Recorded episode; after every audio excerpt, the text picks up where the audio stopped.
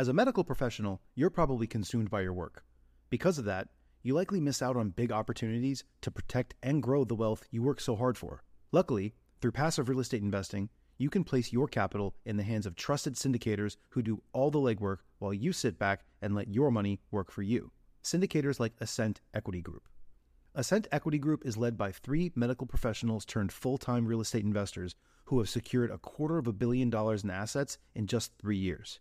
And their latest opportunity, Sunrise in Chandler, is open now.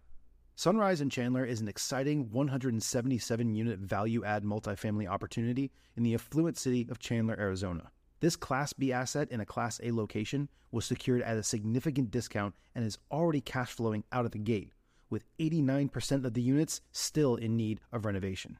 Sunrise in Chandler is close to meeting its capital raising goal and will be closing soon.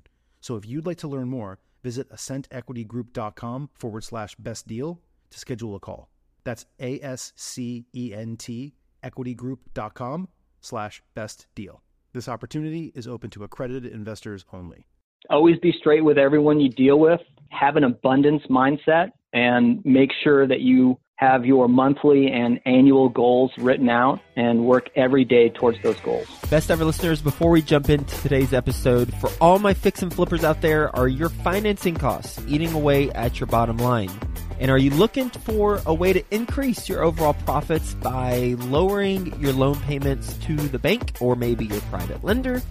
Well, our best ever sponsor, Patch of Land, you know Patch of Land, they've been on the show, representatives of their company have been on the show many times, they've been a sponsor of this show many, many times. They're back for more because they love you and they love working with the best ever listeners, and they've got an interesting point of view on interest rates, and that is that it's the interest rates that we are quoted shouldn't necessarily be taken at face value, because perhaps a higher interest rate could actually deliver a lower cost to your fix and flip loan. And they have a white paper on how that is possible and how that it can be applied to your fix and flip business to help your bottom line get more profitable and to help you choose the best uh, lender for your financing needs. So go to patch of land dot com forward slash Joe Fairless, and they've got a white paper for you, and it will walk you through the way to evaluate interest rates and terms in general on your loan so that you truly are getting the best interest rate, because there are some tricky things some lenders try to do to um, glaze over the fact that their lower interest rate, quote unquote, is actually higher based on some technical things that they put into it. So go to patch of land dot com forward slash Joe Fairless and get that white paper so that you can save money on your fix and flip projects. patch of land dot com forward slash Joe Fairless. Best ever listeners, how you doing? Welcome to the Best Real Estate Investing Advice Ever show. I'm Joe Fairless. This is the world's longest running daily real estate investing podcast. We only talk about the best advice ever. We don't get into any of that fluffy stuff. With us today, Garth Kukla. How you doing, Garth? I'm doing fantastic. Thanks, Joe. Well, I'm doing well. I'm glad you're doing fantastic. A little bit about Garth. He is the founder of Tri-State Discount Real Estate, and he's a full-time wholesaler. He's been doing wholesaling full-time since July of two thousand sixteen, and he is averaging about two to three deals a month. Prior to that, he was doing real estate. He is based in Newport, Kentucky, which is just a stone's throw away from Cincinnati, Ohio. His focus is finding off-market real estate deals, and he sells them to investors who either flip or rent the property, that is wholesaling. So with that being said, Garth, you want to give the best ever listeners a little bit more about your background and your current focus? Yeah, thanks, Joe. Well, my background, I've been in sales for about twenty years. I started as a copier sales rep in nineteen ninety-seven, been in regional management, and just prior to starting my investment company, I led a national sales team in healthcare. But like you said, I also have been a landlord and a part-time flipper since two thousand eight. I flipped a couple of houses. And I really think that combined experience of selling and real estate has allowed me to create the company that I have today.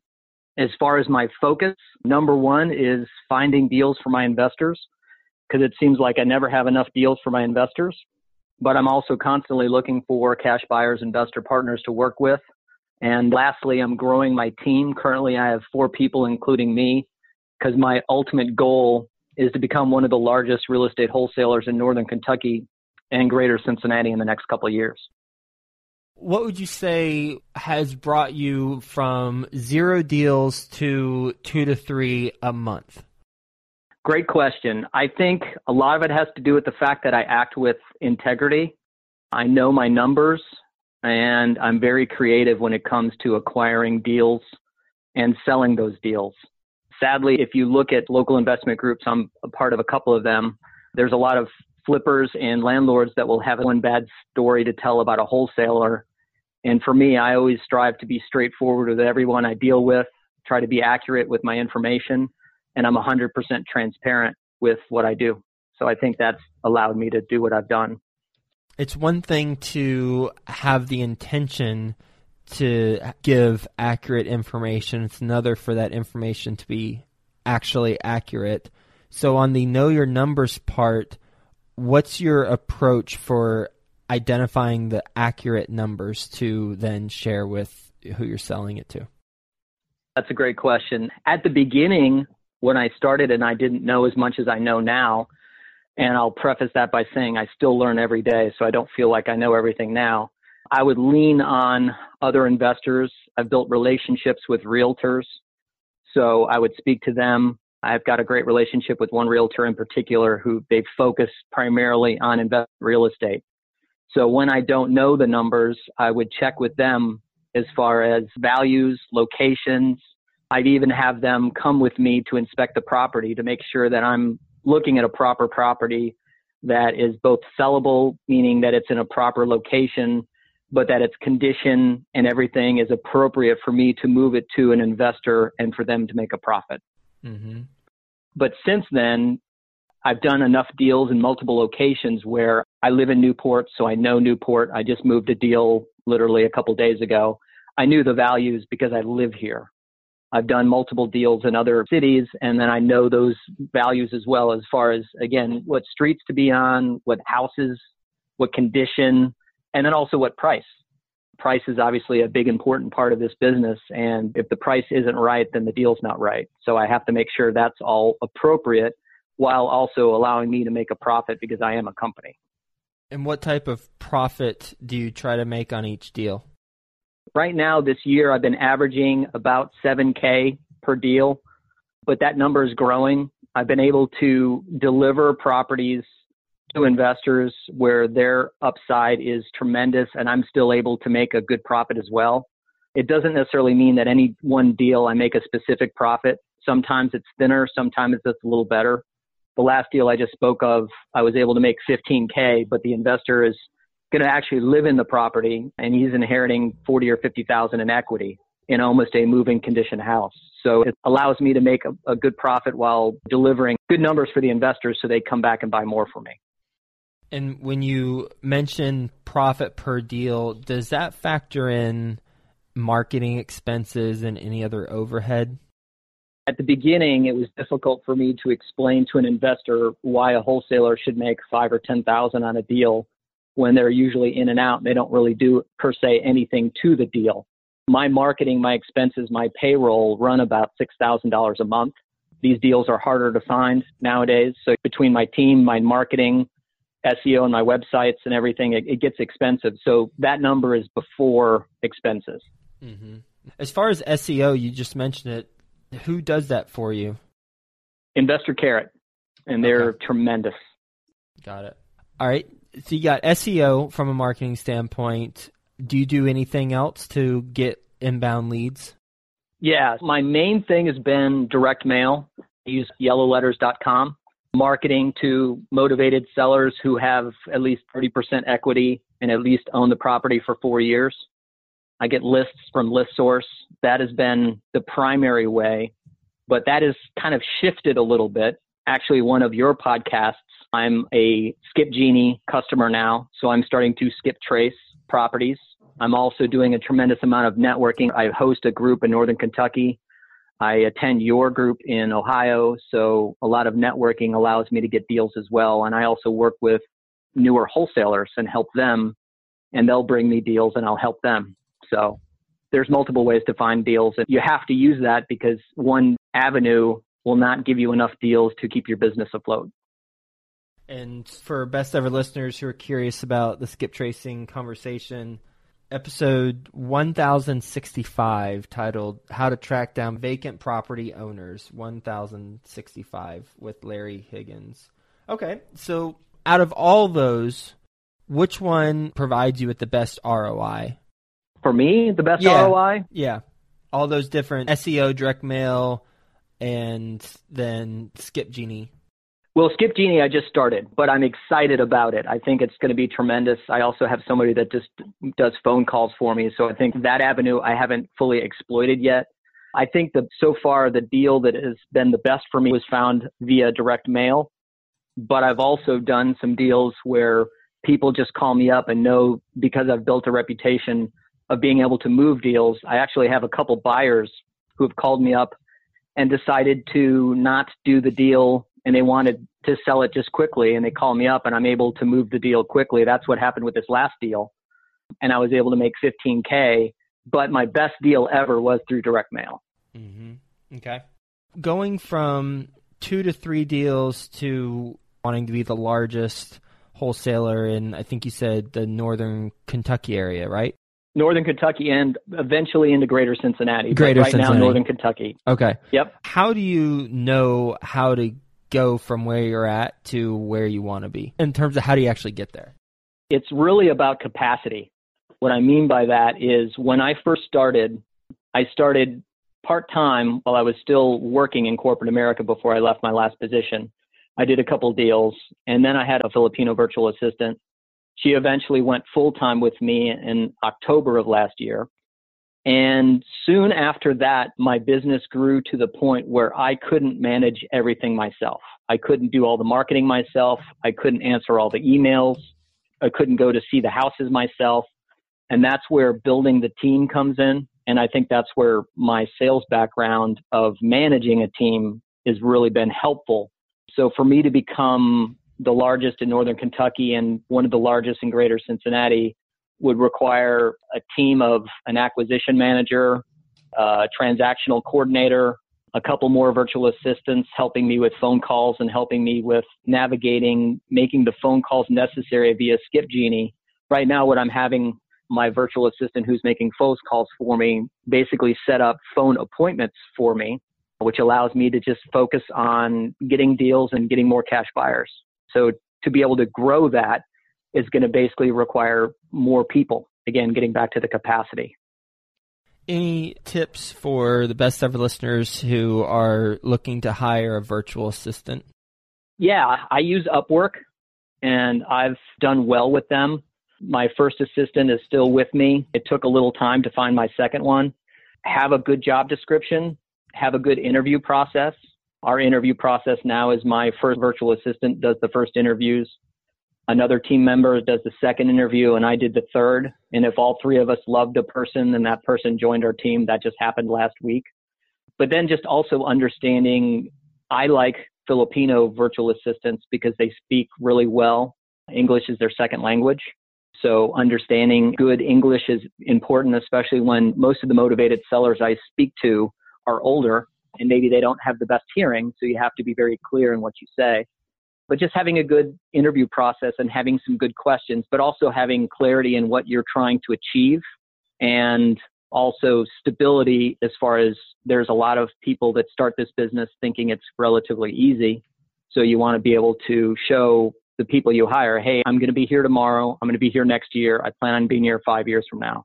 And that will allow you to hire some really, really talented people at a tremendous value. The process that you mentioned, it intrigues me. When you do the interviews, you first have your first virtual assistant interview, then another team member, and then you. What questions do you ask that they haven't asked? I like to ask questions like big picture questions. Where do you see yourself in one year, three years, five years? What motivates you? What makes you different from other people that we've spoken to? But also, I'm a big proponent of building a team. So one of the questions I asked is, what did you think of the process so far? And did you like the questions and the people you spoke with? Lastly, I think preparation. How prepared are they? When I was a salesperson, every time I interviewed, I would over-prepare just to show the person I was talking to that uh, I wanted this position really, really badly, and I'd like to see that. So I want to make sure that when they get on the phone with me, that they've spent some time preparing, looking at our websites, understanding our business, understanding the role, and then how they could add to the team. Does that answer your question? Yeah. You've got a twenty-year sales background prior to doing this full-time. What aspects of that background do you apply to closing more deals as a wholesaler? Great question. First, honestly, negotiating the deal on the front end. But that's also where the integrity comes into play. When I'm speaking to, let's say, a sixty-five, seventy-year-old woman, obviously I have better negotiating skills than they may have. But making sure I can find a deal, but then acting with integrity is, if the situation isn't best for me to do a deal with them, I'll literally tell them that. For example, if somebody has a house that's in great shape and they've got six months to sell, I will tell them I am not their best option. I come into play when, generally speaking, the house is in rough shape, a lot of deferred maintenance hasn't been done, and or if they just need to sell quickly, and or if they just don't want people going through their house listing it as a realtor. But if they're okay with that, and if they have time, I'll literally tell them. And that's where I feel like I act with integrity, because that's where I treat everybody like I want them to be treating me, or treating my mother, if you will. And sometimes I actually talk people out of doing deals with me because it's not in their best interest. But that action has also garnered a lot of my reputation to this point of being somebody that's straight with people, both from a buyer standpoint as well as a seller standpoint. And that's, I think, what's allowed me to grow the company as far as it has been to this point. I'm going to preface by saying I totally get that the acting with integrity part isn't to get more deals done. It's just to be able to look at yourself in the mirror and be proud of who you are. So I get that. But now I'm going to ask a question that I can ask because I just said that.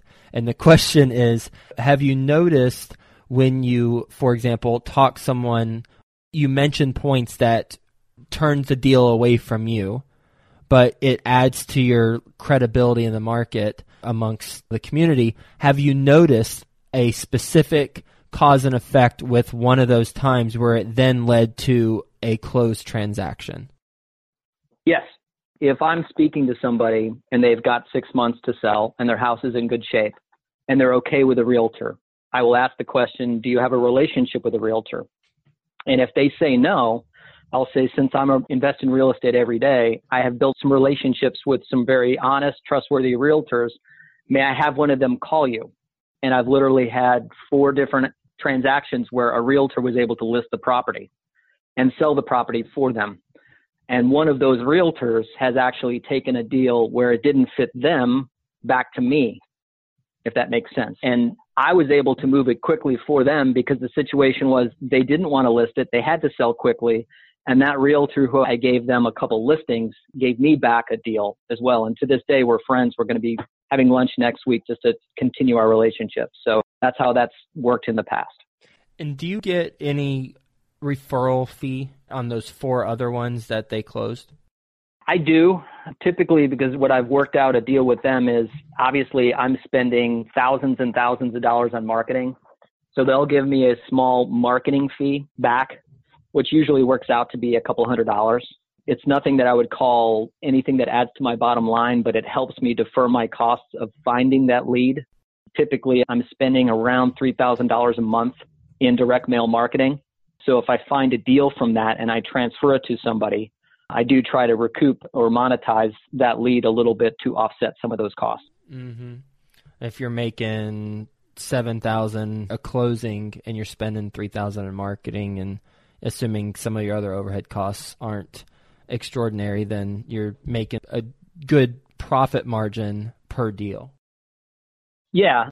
I'm really proud of this. From July to December of last year, I was able to make a profit after expenses and after taxes of twenty-five K in just that short amount of time, wasn't a tremendous amount of money, but I was able to basically kind of replace my base salary from my mm. company that I left. This year, obviously, I'm looking to exponentially grow that because I'm not just looking for a job. I'm looking for a company. I'm starting to build a relationship in the real estate world where realtors have heard of me, flippers know who I am, that I deliver good deals, that I'm one of those people that just gives as accurate information as I can possibly give. But there's a funny thing where sometimes people don't like to admit their wholesalers to people. I had somebody that I did a deal with last year, a seller who read my contract. He wanted to review my contract for a couple of days. And after we were sitting down, he actually asked me, "Are you a wholesaler?" And I said, "Yes, I am." And then he says, "Are you going to wholesale my house?" And I said, "Yes, I probably will. But we agreed on the price and you're happy with the price. So let's just do this deal."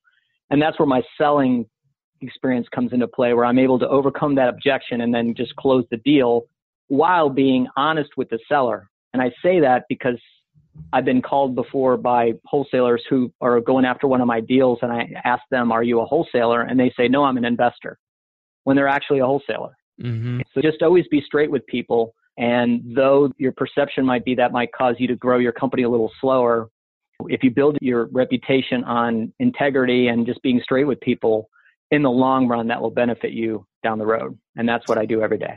one hundred percent agree.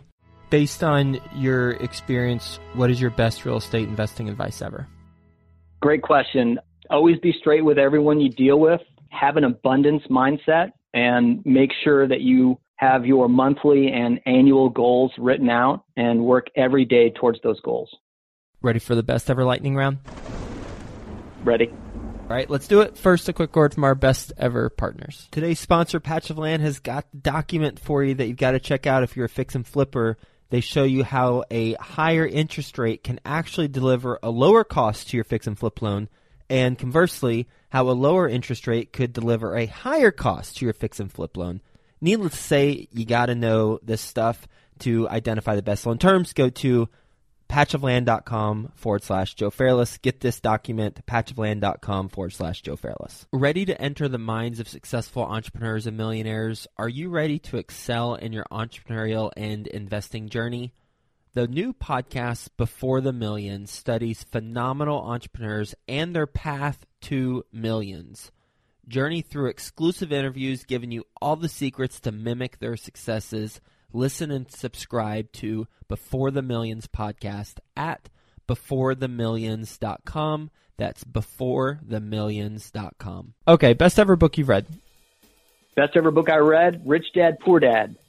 It changed my life. It got me thinking about real estate as a career, and it was literally the best decision I've ever made. The story of the best ever deal you've done. Best ever deal I've done, I would say it was the last deal I did. I was able to sell it in a day. I made a great payday, fifteen K, and both my buyer and my seller were extremely happy with the transaction. What's a mistake you've made on a transaction? Great question. My fourth deal, not communicating correctly with a new buyer who is represented by a realtor, and that realtor wasn't familiar with closing a wholesale deal. So what happens? Well, you have to explain that closing a wholesale deal is much different than closing an M L S deal. The inspection period, the out clauses on the contract, et cetera, et cetera. And you need to have the experience and confidence that allows you to explain that to somebody who isn't familiar with that process. Did you end up closing? Yes, I did. It was difficult, and I've since gotten those again, and I know what to say. It's mostly about properly explaining that somebody has just never done a wholesale deal. It is very different than closing from an M L S deal. So just having the words to say it and the confidence and experience to back it up. Best ever way you'd like to give back? Since I have an abundance mindset, I've personally helped over five new wholesalers learn the business by sharing my experience and answering any questions they ask.